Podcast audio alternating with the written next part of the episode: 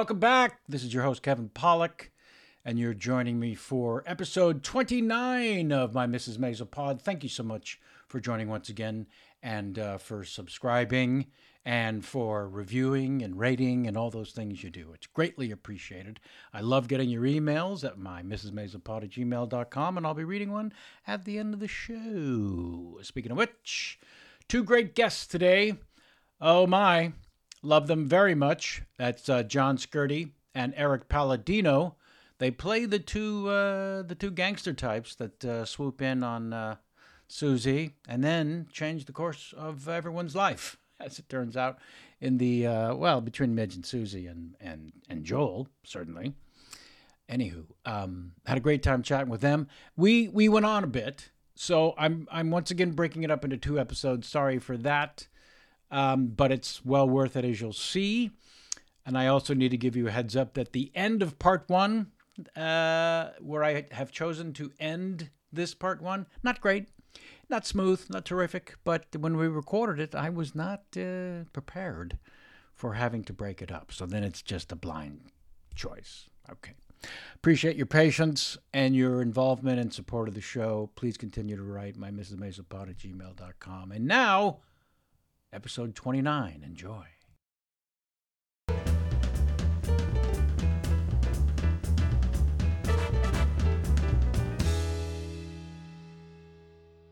Yeah, so you both watched the uh the episode there, the season 3. Yep. Great. I watched almost all the episode, almost all the way through. Uh-huh. Yeah. There's an actor for you.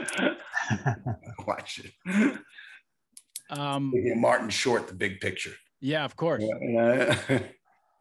I, you know, it's uh, only one of the one of the only episodes I've ever watched from start to finish. It- and I had this conversation with um, with Alex. She was like, "I don't watch the show." yeah. You know? And when I was on the show, I didn't watch the show. I don't know what it is, but it's like you did it. I don't need to see it again. You know, and I think that's her attitude. Like I'm doing it. I'm here. But um, last time I talked to her, we were talking about. She's like, I haven't seen the fucking episode, which I thought was, you know, Yeah. why not?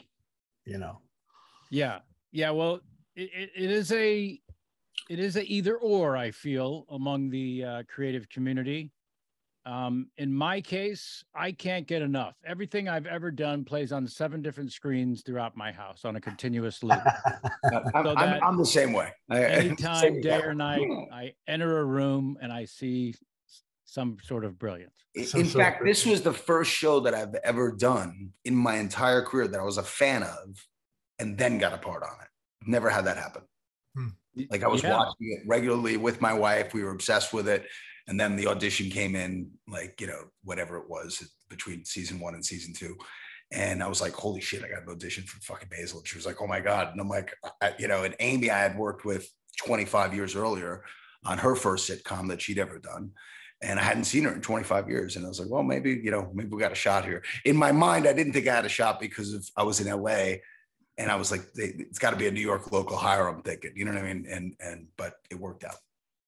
Yeah, and and um, was that a uh, you went into a casting agent's office in L.A. or No, how no, no. I shot it at home. I, you know, now I, the, the, the, the best part about moving where I live now, which is only 35 minutes outside of LA, I just say, and before COVID took place, I just say, it's, it's really far. Can I just, can I just shoot it at home? Before everybody was shooting at home, I was shooting at home most of the time. Oh, you're the Yeah. asshole that you're the asshole that started. the started, it. I started it basically. Yeah. You are the professor of self tape. yeah. Yeah. Yeah. Well, John, you could speak to that, right?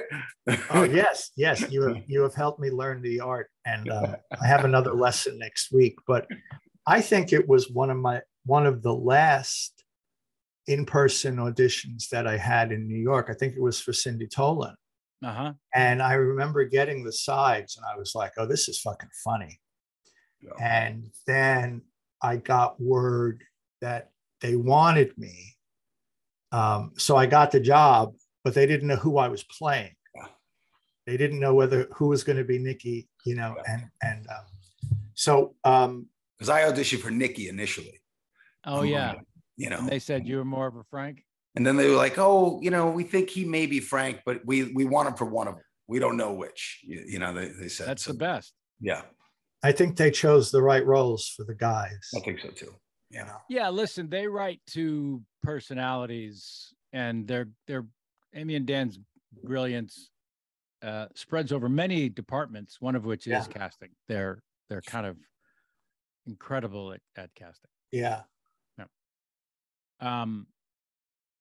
So, uh, and Erik, you said after you brilliantly self-taped before anyone gave it that name.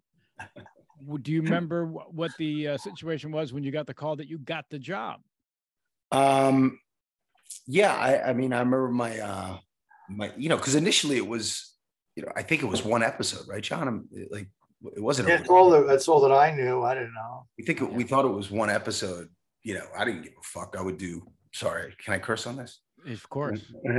um, uh, you know, I mean, I would I would have done anything on the show at that point because I was just such a huge fan of it. Um, and uh, so when I got the call, I was I was you know, needless to say, very excited. They said, "Yeah, you're, you're in." And and actually, on my self tape, at the end of it, I kind of you know, usually you do the you know, you say, "Hey, you know, Erik Palladino, whatever, you know, five eleven, you know, you know, whatever." Um, what was that? It's called your slate. Yeah, yeah, yeah. yeah. uh, well, and and so at the end of it, I also kind of threw in a little note to Amy. I said, "Hey, if you hire me for this job, much like uh, you know Midge, instead of bringing uh, what did what did she bring? What kind of food was it? I forget. In the first Brisket. episode, brisket. Instead of brisket, I'll bring you meatballs. you know? Nice. And, and- and so that, that I- I said, I said, I think it was the meatballs that got me the gig. Um, although I never came through with the promise. So Yeah, Yeah. that's bad form, not coming through. You can't. I I. I said I'd bring her meatballs, and she was like, "Ah, it's fine." oh, okay. Ah, that's hilarious. Uh, John, you didn't make any threats. You just said, No, but I had to watch these two lovers uh, for four seasons. They were all over each other all the time. Him and Amy, uh, yeah. With I recollections. mean, we were of the old babies when we, we were babies when we started out together. It was, it's unbelievable that like Is this No, Roseanne third- you were on?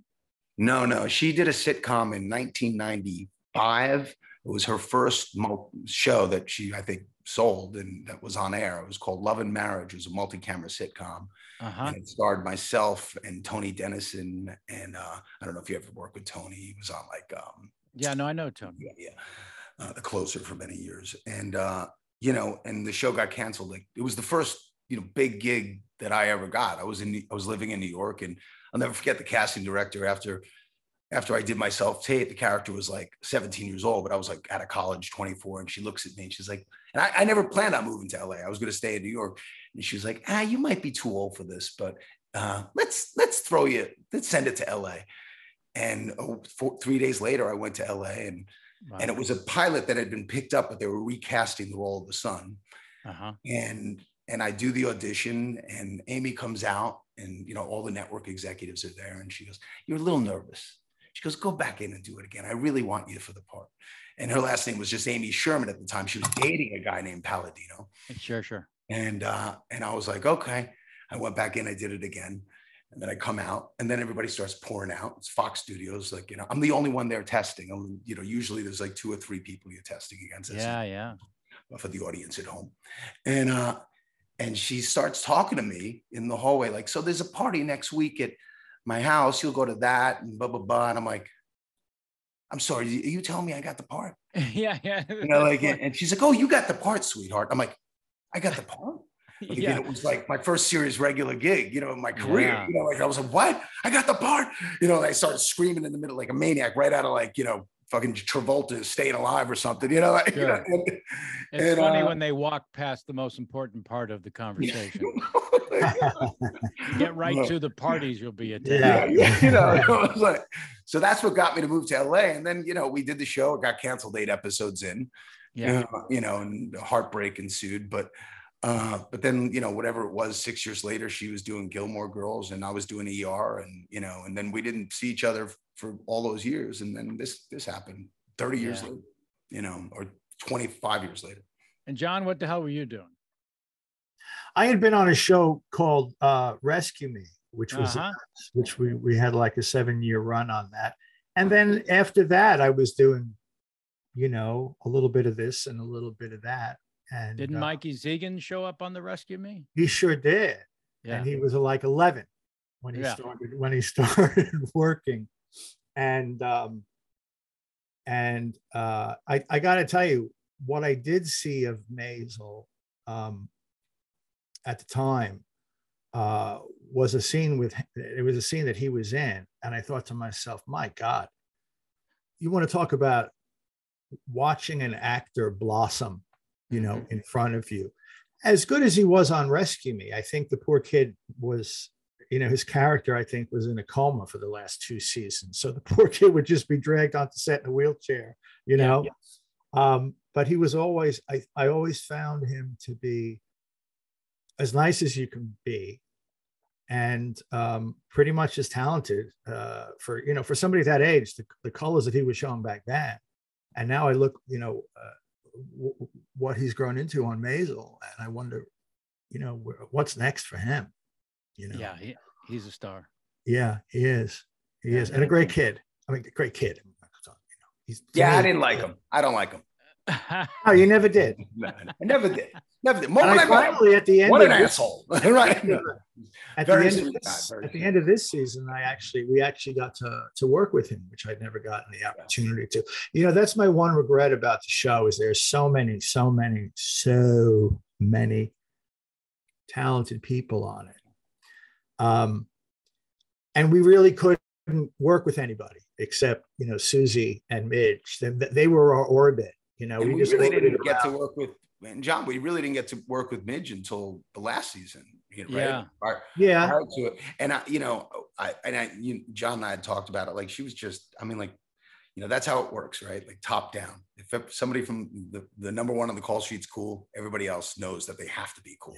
And I fucking love that. You know what I mean? Yeah, Especially when yeah. you meet somebody. she's great. I uh, fell in love with her. In fact. you know. I'm up in Woodstock and the Woodstock Film Festival just started and she's in a movie with Willem Dafoe, a Western. yeah. And I think it might be tonight. So when You I'm should- done with, I'm going to go see if it's tonight. I've been, I've been uh, pretty much in bed for three weeks with a mysterious illness. Um, and I just feel like I'm coming out of it now. So I might have the legs to go see her. Re- really interesting story um, that she's doing. And she's just terrific Yeah, I think So- it's um I and think so pretty. You know, yeah, I know. I mean, I there's something about her. Yeah. You know that you don't want to say beautiful. You just want to say, "My God, she's so pretty." you know? a lot of that comes from the inside. And she has a stunning outside, of course, but yeah, you know that that that glow and that smile and that infectious um sweetness uh is yeah. a is she's is- all right in my book. yeah yeah yeah I, I was most impressed when I saw her. Like, there was a day where Susie was on the phone, and and there was a girl off to the side with a hat on, you know, like doing the lines with Susie. Um, but she was like low, and I could. It was, and it was, and and I was like, God, that girl looks like she's probably like, she has to be her stand-in or something doing off camera. And then I looked closer and I'm like, oh, that's that's her. And that was the first time I saw her. And I'm and and it was amazed that she was there on her day off, you know, doing her uh, off camera, which I, Yeah. I, I don't know if I've seen that from a number one on a, on a TV show before. You know, all the years I've been working, I'm not sure I've seen that. well you're you're not wrong um but we have talked a bit on this podcast about amy and dan's insistence especially for telephone calls um but definitely off camera as well that um Hmm. that every everyone's present Yeah, and it speaks a lot to the number one on the call sheet that yeah, unlike yeah. a lot of other shows rachel of course is a pro a pro from beginning to end and it's pretty it's pretty amazing. And even even if some of it comes from Dan and Amy, I I, I like it. yeah I remember, I remember work with an actor, working with an actor who, who I'm not going to say who, but I had like a, a scene and, and like he was playing a lawyer and I, you know, I was like being questioned and we did all his stuff and and then they did the reverse. He's like, yeah, I got to go to a function. I'll, uh, I'm sorry about this, bro. And I'm like, all right, bro. You know, like he like took off and then I go, is that normal for him? They're like, oh, there's always a function. Yeah. like, oh, oh, okay. Yeah, You you know, know, like, that's how it is. a lot of functions yeah Yeah, yeah. I Uh, ran into. I'm sorry, cut you No, off. go ahead. It's funny because I'm remembering it now. Um, I went in to get my, I think my last, you know, uh, boost COVID booster, which was the fourth shot, and I think I was in in the spring at the CBS up here, and I ran into an actor, very well known guy, tall, bald. He's in everything. Hmm and we start talking. And he says are you still doing Maisel and i said yeah. And he said pure confection. Wow. and he Wow. said it in a in a loving tone. But you know what? When i was rewatching that episode Yeah. i thought this is pure fucking confection yeah. you know every shot is like a painting Yeah. you know it's a beautiful show Yeah. and I hear that they spend a couple of bucks on every episode. And you know what? You know when they always say, "Well, you can see every dollar on the screen." I think you can with this.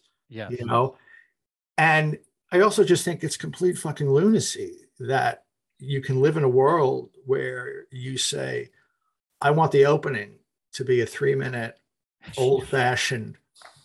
Girls in a pool. What was the what was who was the big star back then that did all Esther, of that? Esther Williams, Esther, Esther I'm going to do a complete Esther Williams number 19, just to open the scene. 1940 MGM musical with Yeah, I mean, swimming. who, el- who else Not is one doing? cut after they go into that umbrella. It's like right when right when they, I mean that's just Yeah. it's incredible. I also found I also found this to be one of the shows. You know, sometimes you got your lines, and you know, you know, you know them, but when you're doing the scene, you know, an if becomes a but, or the becomes a whatever. Mhm. You know, and some shows you don't have people running at you as soon as you know, as soon as they cut. And Maisel was pretty much the most word perfect show I think I've ever worked on too. Yeah, that was the first heads up I got when I showed up to work. Everyone Yeah. said because most of the series regulars are from the theater. In fact, it's probably everyone but me. And um, you know, I I uh, it, it- it's something you do want to warn your fellow actors about for sure, because it's it's rarely the the situation. It happens, you know. Yeah. We've all heard the stories of various showrunners who uh, are need to be letter perfect. But I think it was the tip of the hat to the theater. I think it was this is the way. Also, by the way, the great news that goes with this letter perfect is not a lot of what they call blue pages after the table read. Mhm. You know, they they work so hard and and second guess themselves all before the table read. right. And so there'll be a few little things after the table read, um, but not much. Yeah. And then more importantly, they they aren't changing every single day like on every other show. We've Yeah, and especially if it's word perfect, as we all know, like once you lock in in your memory, and then the, you know, if they do a couple of little shifts here and there the day before, and you have to do a four-page oneer, Yep. uh, that can be be like, damn it, I was saying the old shit, not the new Yeah. shit. You know, you know, um, yeah, Uh, well, listen, I, I'll tell you before we jump into the breakdown of season three, episode six, that every one of the cast regulars loves you guys and what you've brought to the show. We talk, about, we talk about it. We honestly do. We talk about how none of us get to work with you, and it annoys the piss out of us. Um, and it's really been, you know, there's a there's a lot of opportunities for certain characters who come into the show to be too arch and too ridiculous um, even though there is a heightened reality about the show while being beautifully authentic to to most moments and nuance and all that stuff but you know you know we talked a lot yesterday um, about jane lynch's performance and you know it's just right there on the edge of is this too big or is this a personality that is too big? Right? Mhm. I spoke with Stephen Hauk, who plays her major domo main butler, Dawes, um, who's just exceptional. But there again, an example of these characters need to be bigger than life, Mhm. but also need to have a great foundation in authenticity and and and reality. We don't want you know. made me think of um when I when I read for it, I kept on thinking I'd I'd, I'd worked with Garry Marshall on Happy Days the musical at the Falcon Theater. He was developing it, Sure. And uh, it was and we did a couple of different uh, versions of it. One with Carole King and Paul Williams were doing the music. It was awesome. It was really a lot of fun. But he kept on saying to me, Erik, you got to have the bubble. And I was like, with the bubble? He goes, the bubble underneath it. Everything you do, it's got to have a bubble. You put the bubble, and then it's better. and Did you find the bubble? I did with with this character. It had to because some characters, you know, especially one hour dramas and stuff, no bubble. You know what I mean? But if you have that, you know, the bubble that's just kind of percolating a little bit, maybe a little bit above reality, you know, Uh-huh. mean? which is by the way, like a lot of my aunts and uncles in the Bronx, they all have the bubble naturally. You know what I mean? Erik, how you doing? You know what I mean? Like, you know, you're like, that's a real person, you know, Yeah. you know, um, you know, so it's that bubble. And I think, I think if you have a little bit of that, of that, you know, the Garry Marshall bubble within the performance, but it's still grounded, it's very watchable. My bubble popped about 11 years ago. Uh, Yeah. I can't I can't get it fixed. You can't get it back. You I can't get it- on Amazon. I bet I can. Yeah, they'll have it to you in less than two days. Yeah. Uh, well, anyways, we just wanted to point that out, guys, that you are below. Well, thank you. That's very nice to say, Kevin. I appreciate you for sharing that. Honestly and truly. You don't, you know, you don't, you don't know, you don't hear it, you Right. don't talk to anybody. You know, you're in and you're out. Yeah, You yeah. know, people, I let's get in there, let's deliver the bomb, and we're out. yeah, we really, we really light up when also when people become recurring regulars and and it's just a joy when they come back, sort of thing. You know, it. Um, Yeah, yeah. The show has They're so also- worlds. They're also just very funny guys. I mean, Yes. you know, some of the dialogue that, I mean, I every once in a while, the brilliance of their writing hits me from behind. you Mhm. know there was well we were doing an episode that's in, in, in the upcoming season so i don't think i can talk about it Yeah, you don't you don't need to mention specifics, but yeah. well it it, it involves a, a a young man who's asked to rewrite a script for Mhm. us at the last minute and he's a complete total wreck. And he's a, brilliantly funny this kid. And um, he hands it off to somebody and there i forget who it was. Do you remember this Erik who said this? Oh oh he hands it to midge. And she's like well what does this mean? Are these tears? You know? Oh, And I on the page. that yeah on the page i mean and you had to you had to go back and think about who this kid was. And and i thought that is a funny fucking line. it's a funny and, line. and- and there was another and there was and then, you know it was just hidden like a little like a little diamond in a haystack. And um watching this uh uh episode uh, season three episode six there was another one that got me. And it was uh the morning after her parents see her at the club and her mother has the worst hangover right in the world.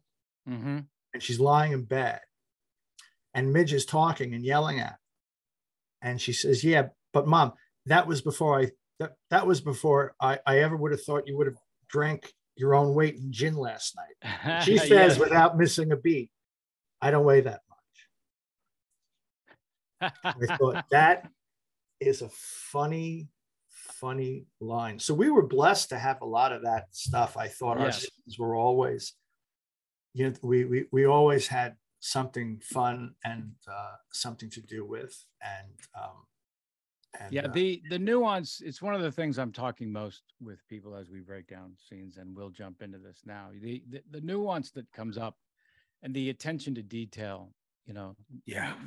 nothing's left unturned it's just amazing. And as you mentioned we have this big opening to uh season three episode six kind of blue written and directed by amy sherman palladino. Mhm. we start in the ocean.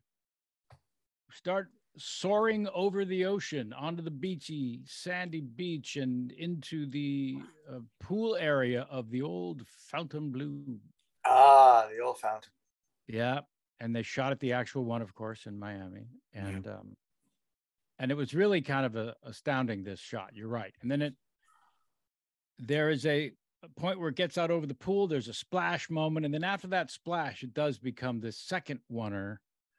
Yeah, so that's what I was wondering. Like, I mean, Yeah. I, obviously digitally they had. I mean, or I thought like, did they somehow, you know, make the camera like an iPhone? you know what I mean? Like waters, and they went actually in, but they but Oh, they w- they were in under the water for sure. Yeah, No, But yeah. when they came back out and the water kind of comes off, mhm, that that is where the change takes place. yeah. Yeah. And um the you're right the that i remember hearing about that day. Shirley and Moishe were not allowed anywhere near miami uh but i do remember talking to tony about it and a few others and the it took something like seven hours to try to get that shot. Um and it's ambitious as hell and it goes by in a minute. Yeah. um, and it is just a reminder of how magical this show can be. You know, their marching orders were make every episode look like a movie, and they've really prided themselves on on finding these opportunities. In this case, the opening of an episode um, a- and a new world for these people, right? For these characters, this uh, this Miami. Uh, road Yeah, I mean, talk about like an exciting opening and and you know, like Crazy. giddy up, get ready. You know, uh, you know, it's what what it's what I love about the show because when they open uh, these worlds up to us, you Mhm. know, we get transported uh, to them, and and much like the Catskill Mountains for me, the, when they because as a kid I used to go to the Catskill Mountains, Sure. And uh, and see I the live in the medians, and I mean, you know, uh, the the Mel Tormes, and you know as well, and you know, and and uh, and and um, uh? Checky Checky uh, Shecky Greene. Jackie Green. Yeah, I wish I played golf with years later. Um, and you know, and and you're like, you're right, right back there. It's you know, for that period, and you know, I mean, I wasn't. Mine was the '80s and the '70s, but it's it's amazing how they can do it. And this is what my parents love about the show so much. They, Yeah. you know, it takes them back. You know, um, but young people also get to kind of, you know, imagine what it would have been like. And and this show in particular really makes you want to go back to it you Yeah. know, or Yeah, experience. it. and the and the world over in every age group you're right there is no singular demographic yeah, uh it's kind of remarkable in in that way um and just imagine time- the choreography that had to go into all of that. You know what I mean? Eh, You know, so Mhm. many different people working in so many different places before they showed up on that day on the set. You know what I Well, mean? yeah, Like, I, I was going to say, uh, as a teaser, um, this last season, um, yeah, yeah, we're involved with another uh, something similar. to this. something similar that kind of rivals this, except it's not underwater. Yeah. You know what I mean? It- it- it- say, it- say no more say no more Yeah, that's that's a. But I mean, uh, again, again, we, we we went up to the Bronx to shoot this, and we walked down the set. And we're like, "You fucking kidding me?" yeah I mean, so let's just create another world, man. And it was as much of a world as you know the hotel in Florida was. yeah Yeah. one of the things i wanted to add it to the overhead shot of the synchronized swimming um a la mgm musical in the 40s there's an overhead shot where the dancers uh, dancers slash swimmers um in the water and they make certain forms with their legs and their hands yeah, yeah, the Jewish star. and at one point there's a star david in the middle that Star was uh, David, not so subtle um Yeah, yeah. it's great. And from that magicalness and and and the fact that it it the shot the seven hour to set up and get comes down and uh, finally from the overhead to poolside where we find Midge Maisel waking up from uh, from her night before Yeah. is pretty amazing. Yeah. The night before with Lenny. Do we have any idea how many takes it took? Uh, Like seven many, hours worth. Many, Oh, many. Yeah, many. yeah, yeah, many. Just just technical issues alone. Uh, Yeah, and I also thought, like. When did uh, Rachel know the camera was set because their eyes were closed? Well, there's uh, you know, there's no dialogue going on, so there's just an audio cue. Yeah, yeah. Oh, yeah, yeah, yeah, yeah, yeah. Um course. and and uh but you're right. I mean, that's just it. You you you follow these these shots and you are trying to figure out wait a minute, how did this wait, how did you know, it's a lot of how, how, how, how. And then yes, many takes. And seven hours later, I think they had Yeah. it shot. Yeah. Um, and from there, we go to the Fontainebleau outdoor lunch area where uh, Abe and Rose, we first see them. And these two are just in heaven. You know, they've been holed up in Moishe and Maze's, Moishe and Maze's, Moishe and Shirley's house in the Forest Hills, and they're just, they've had it with those two. Yeah. It was such a great thing to put these four, four people together. And the joy we had in playing this animosity was so much fun I mean, but this is their vacation from those two um, annoying people. And I think even Rose's character says, I don't want to go home. I don't want to ever leave. Yeah. So what's the best part about it, right? Something to that effect that they're not here. you know, Yeah, you know. yeah. Um, and a, a mid shows up in a in a fresh outfit. She went ahead and uh, went in from the poolside where she woke up and Yeah. Put on a fresh outfit. I talked to um, Donna, our uh, wardrobe genius, a couple days ago for the podcast, and she was talking. We talked a lot about this episode and and um, just all these these outfits. You know, um, th- she she put out a book um, about all the various seasons and a lot of the outfits and and the stories behind them. It, it's pretty astounding. Uh, Yeah. I- you got your uh, Christmas gifts coming up, so any family members that are especially obsessed with the show, I'm telling you, this book it's big. You know, it's a big, big, full of photos of work studio and the color palettes and how all these dresses are chosen. It's really, really exceptional. That's amazing. Yeah, I mean, she brilliant. was she was she was definitely uh, the most um, you know organized, the most uh, you know kind of prepared, the the, the, the strongest point of view, uh, but but also creative and worked with you. Uh, Yeah. People that I've ever worked with in the wardrobe world, uh, you know, over the you know fucking 35 years 40 years i've been doing this stuff And she never let she never let uh, the obvious stress of what No, was there right. she never ever ever shared it with you. Yeah, And I, mean, there's a gave l- her a present because this was a shirt. you gave presents Yeah. i didn't give presents god Yeah, you could have given meatballs. You blew it. you blew it with the meatballs. Now I had bought uh, in Burbank, I think it's re- called Repeat Performance. It's on Magnolia, Uh-huh. or it was the place across the street, and it was uh, what's the number Uh-huh. um, the number yeah the Repeat Performance is all stuff that comes right from sets, right oh wow. sets wow and TV sets. So they have these round racks, you know, and it'll be like Hawaii Five O. Hmm. Um, but I think this was across the street at a more vintage place. Anyway, it was the most beautiful, um, old vintage 1950s bowling shirt. Mm, And I thought, if ever I get asked to play Gleason again, there you go. I'm bringing it in with me. And Yeah, it you sat, it sat in my closet for 18 years. Ah, and nice. I and I actually brought it in when I had a fitting, and I said, I just want you to throw this on the rack because someday it, it may help you out somewhere. And she was very grateful, but I loved her, love her. oh, what a, that is a great gift. Way better than meatballs. Anyways, Yeah. uh you had my balls sure.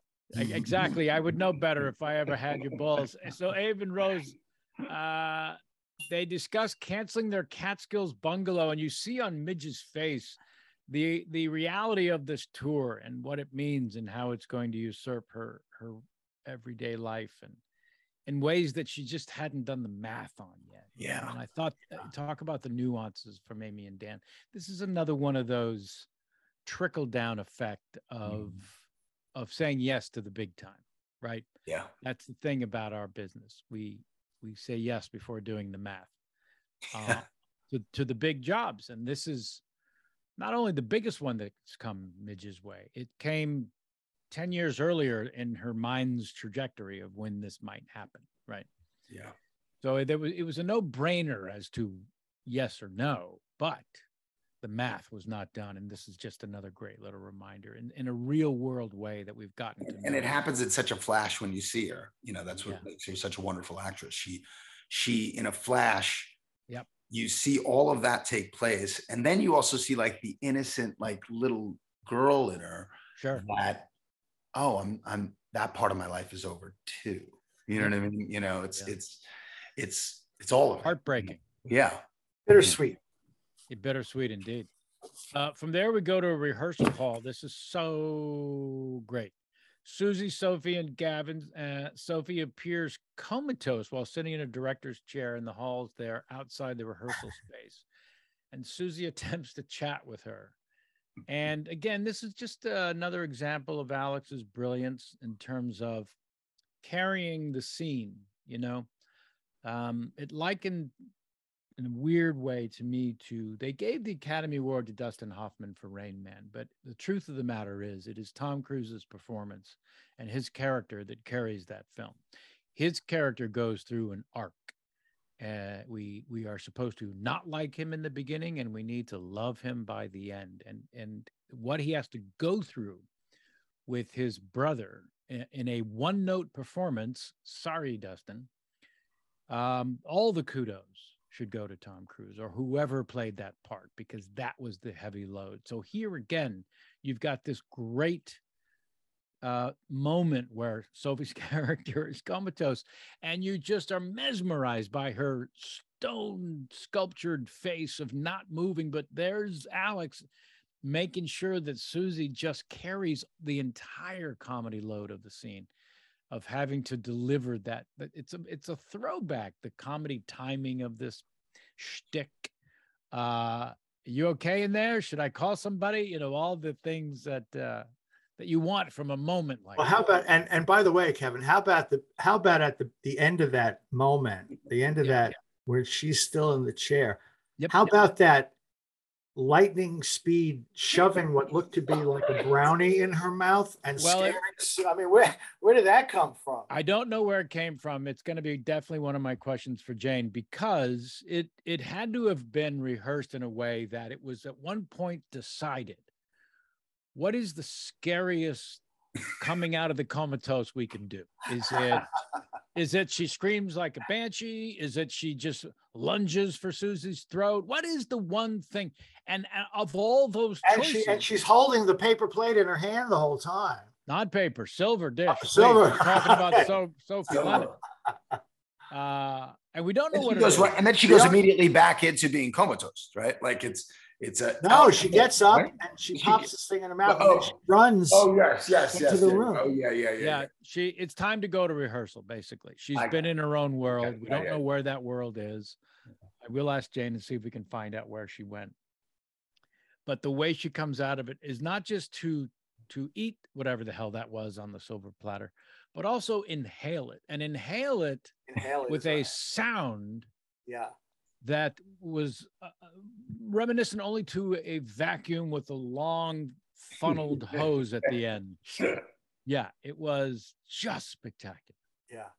Um, uh, yeah, like Yeah, those. that, that that's the uh the you know and the Emmy goes to that's the Emmy clip right there. Oh yeah, the Yeah. old timey uh, mail chute.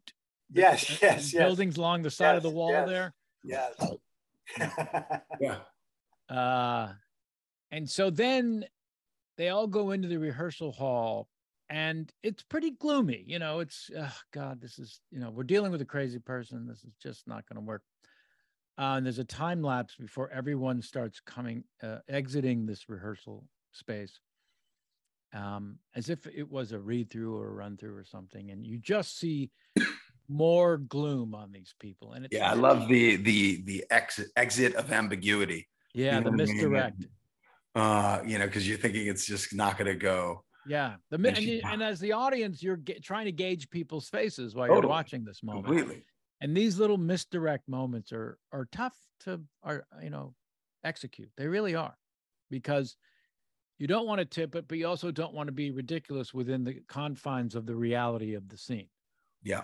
Uh, if And you're asking well, a lot uh, for some of the background people to Yeah. kind of sell that. You know what I mean?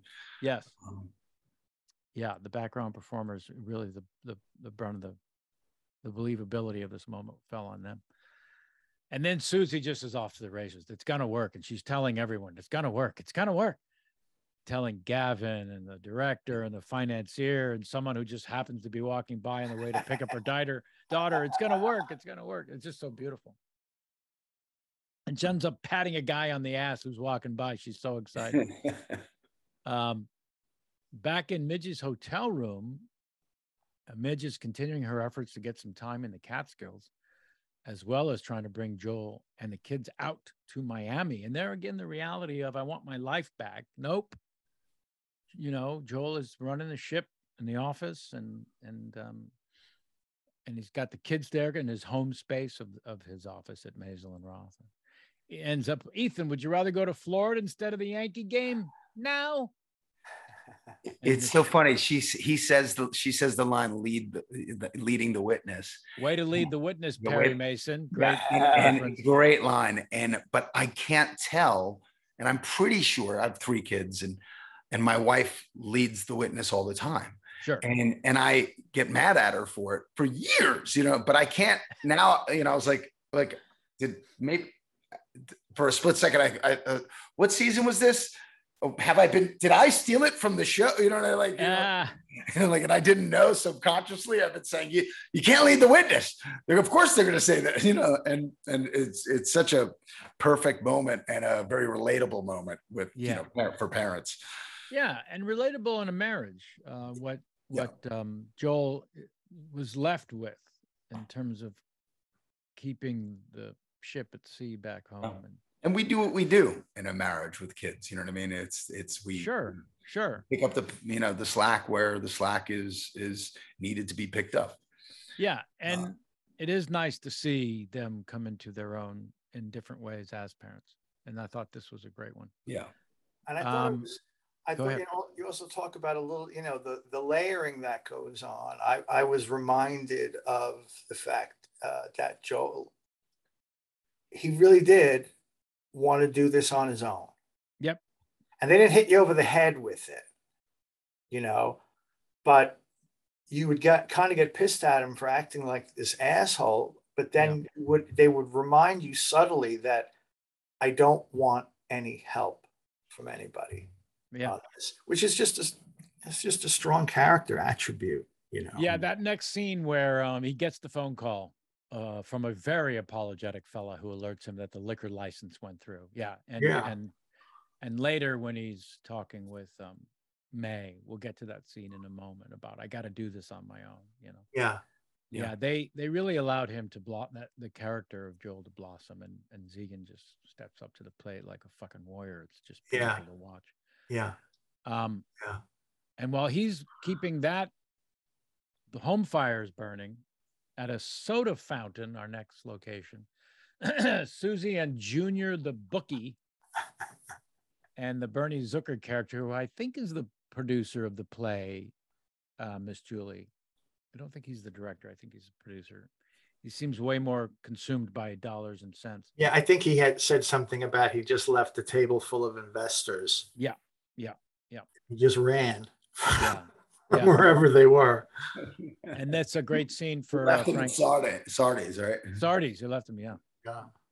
And then Frank and Nicky come into this scene. Um, and they come in in a very interesting way. Yes. You know, I don't remember shooting that like that, Erik. That she kind of is like, I wonder what I sh- what should I do now? Oh, and, the pencil drop. Oh, I does she do I, the pen and she does like a pencil drop or something? Yeah, pencil drop. And yeah, she comes up and we're sitting there. I, lo- I remember when I read that's just a great that's, that's just a great way to bring us into so a scene. Great. You know I mean? You don't need yeah. to go, oh, I better call and then yeah, yeah, yeah, and yeah, we're just there. You know, I which I, I, I laughed out loud at that. I laughed out loud at that. Yeah, it's kind of great when you can find those moments to jump exposition and let the audience catch up. Yeah, because yeah, even you know, I could, you know, you could you could write that scene where there's like another scene sure later in the episode. You know what I mean? Like, and but, maybe they did the giant first draft, and someone yeah, said, "Why the and, fuck and are we spending yeah, any more time?" Point, someone says, you know, like you know, they're. I yeah. mean, that's the the create the genius of those guys. Like, you know, they let's you're right, John. Just cut straight to it. You know, like yeah, you probably don't remember the pencil drop because it wasn't on your side of the. Yeah, I don't think I did. I, I mean, I didn't know how just, that. I didn't get it until I saw it. Yeah. I mean, I remember shooting the scene Sure, sure. But, But I, the but I- transition of how you Yeah, yeah. What happened? that, I laughed out. I laughed out loud at that moment. Yeah, that's nice. That's nice. And your Yeah. guys' interaction with her, you know, every time, man, the relationship. Um, we just sp- spoke yesterday about uh, episode three again. I was talking with Stephen Houck about um, when you guys go into the Barrymore Theater to get the theater for her. And By the way, it was it was 99 degrees in Times Square that day, oh man, and, and It's hot. Yeah. we're we're in wool from top to bottom. yeah, you are. yeah, that That was a tough they- day to shoot just because of the temperature. That's But, what they uh, pay you for. And the walking into the theater, we're on your back, so we can't really relate to Yeah. the pain you, you might be in. But when you're in the phone booth and we see the guys in the background changing the marquee, it's just so brilliant and beautiful. And I'll tell you, your performances are so great. And now I know they're even more impressive, uh, knowing that it was 99 degrees with probably 99% humidity. Of course, yeah, Yeah. of course. But that's a Okay. it's a very funny scene. You're right. I I uh, uh I don't know. If again, ever- it reminded me of the of the nuanced performances you guys give because with the phone booth, it kind of reminded me in uh, uh, the movie with De Niro and Charles Grodin, where there's two oh, mobs, midnight yeah. midnight run. Midnight Run, yeah, um, and uh, I'm gonna kill you. I'm gonna kill you. the two the two henchmen. Is this dummy number two? Put dummy number one on the phone. Yeah, yeah yeah but um you know as as good as those guys were you know we need a little more believability in in foundation um to care about these guys and and and so when they made that turn way back when with Susie on the way to kill her and deciding yeah, maybe not eh, what's the hurry? You know it was just kind of beautiful yeah. and the evolution of the three of your guys relationship is Yeah. what i'm speaking of. Now it's just two big brothers. Um Yeah. off to the button club joel sends archie on a fake beer run while he and my go at it and and this is that thing where he says i need his pride just gets in the way. Um, i have to do this on my own and and it really harkens back to how badly he fucked up his marriage and Mhm. and, and not just the one that got away, but the life that got away. And Yeah. and uh, the second time around, I'll I'll speak to that on on my second long term relationship now.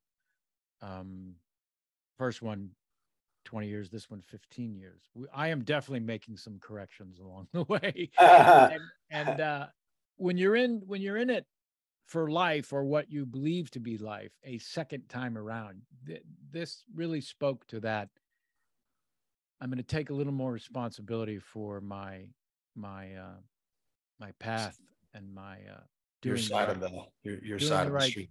yeah doing the right thing by others and myself and when it comes to him running this business you know. so i thought amy and and the writing support did a great job with this scene. It's a very delicate thing because Mei, Mei is also coming at it with strength. Hey i'm just trying to help you knucklehead. Help Yeah. that you clearly need because you don't speak the language. You don't know the neighbors. You're never going to be able to do this on your own. You didn't have to ask for my help. I'm offering it. You see the difference there you know? You didn't come to me for help. So you your pride's intact knucklehead you know? Yeah. let people do you a favor and um Yeah, it's hard to accept help. You Yep. know, you know, I mean, yeah and I would, you know, especially you got to consider that period too. You And I think I think for a, for a man to accept help from a woman. yeah absolutely you know, it was and still that- a man's is- world That's very much so on the page too. Yeah. Um, you know, big time good point you were saying john i think john froze John, oh there you go. and, and since you were talking about that, I was stable. My internet connection is unstable. uh, you're you're back with us I- I live across the street from a quarry, so you can understand why. Um, talking about the Joel scene, I, I don't want to I didn't want to jump ahead, but you know, I think right after that is when he and his pal go looking at the other clubs. yeah we'll get to that yeah Oh, okay. All right. Yeah didn't want- first first we go back and it's kind of a back and forth between them and the Fontainebleau and and and Oh yes, yes, yes, yes, yes, yes. and you guys in the world that Susie Susie's dealing with back home. But in this moment, we do uh, go back to Shy's uh, docked yacht. Uh, first, Oh yeah. first Midge uh, runs into Shy's singers and Carol, the bass player, and and the boat crew and entourage, and you know they they're leaving because Shy's had one of his moods, and this is the first time we're really getting a sense of the crankiness of our big, big musical star that is Shy Baldwin. I think. I think this is one of the first thing where the idea that he could have a tantrum of any kind and be rude to those on his team that's that's new territory Mhm. and it's a great part of stardom to to show on a you know in, in terms of storytelling it's a, it's an important part that allows the following scenes to even you know coalesce a little bit stronger as well so here we have the beginning just the Yeah. the, the, the tip of the hand scene. yeah. But Midge forges on, permission to come aboard. And she, we also get a chance to see their relationship blossom. Well, it's funny. It's the kind of scene where you you like you kind of know where it's going to go with him, you know, right as it happens, right at the front, and you know that he, she's obviously going to charm him enough to feel like, you know, but it's also, you know, to know that he, you know, he's, you know, wants her to stay. Um, but Yeah. but as it takes place, you you you you're excited to see it take place. You know, you know, you, know and that's also you know um you know in its, its simplest form that's just great writing you know you know that's you know you it's beautiful. Yeah. Um, and and to you you have a good point in, in terms of you know he wants her to stay. yeah he know he needs an ally you know and he also wanted someone to push back. That's the thing about this cranky behavior. You want someone to stand up to you yeah subconsciously. yeah Um, and she has Because, no you know, problem when you're in a position of that kind of power usually people surround you with yeses because they want their job Yeah. And she's not saying no. she's just saying, "Hey, uh, let me try to." She she is a mother hen, the character and the actress. You know, Mhm. we spoke earlier about Rachel, uh, number one on the call sheet. It all starts there, and what the difference they can make in terms of the the temperature and the and the sense of of happy a happy set, right? Which isn't always a recipe for a good production or a good quality show if everyone's having fun. But man, oh man, this is a job at the end of the day.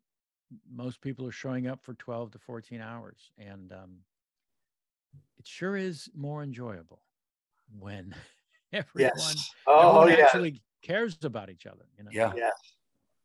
and uh, cares about the work and cares about the work.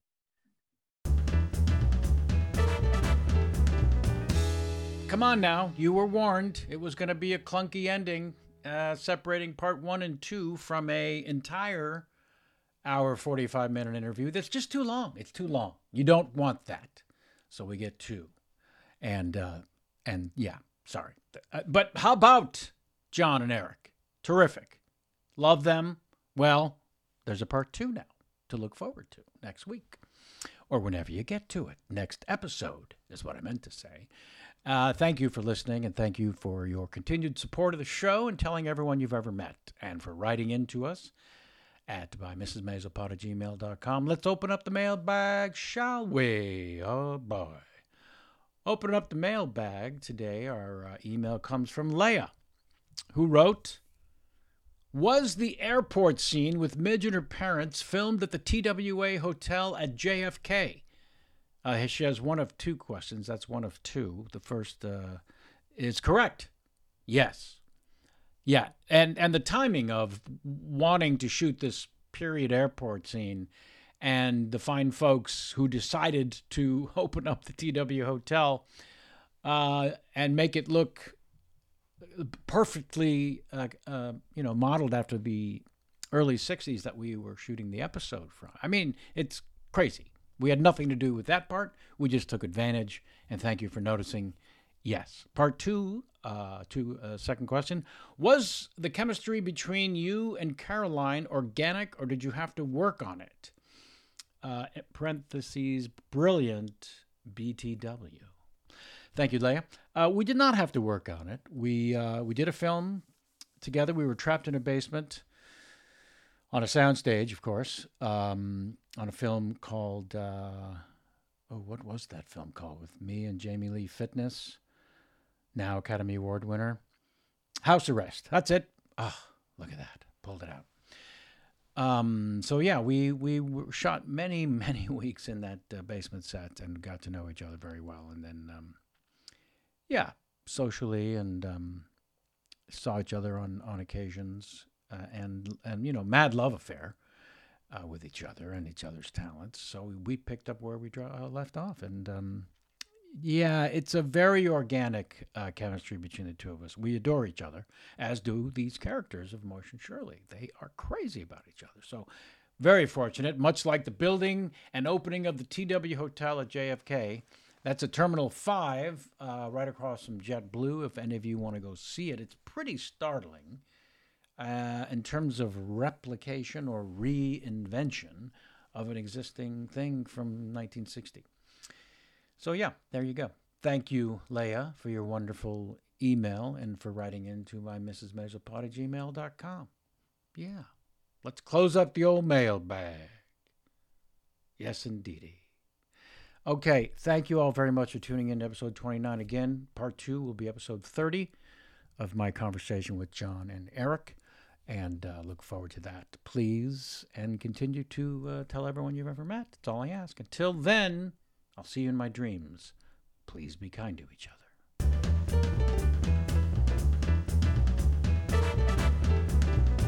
Okay, closing credits time. My Mrs. Maisel pod was created by me, your host, Kevin Pollak, research writer, producer, Jamie Fox, and our engineer, recording, post production, producer genius is Ken Plume. My Mrs. Maisel pod is brought to you by the fine folks at Q Code.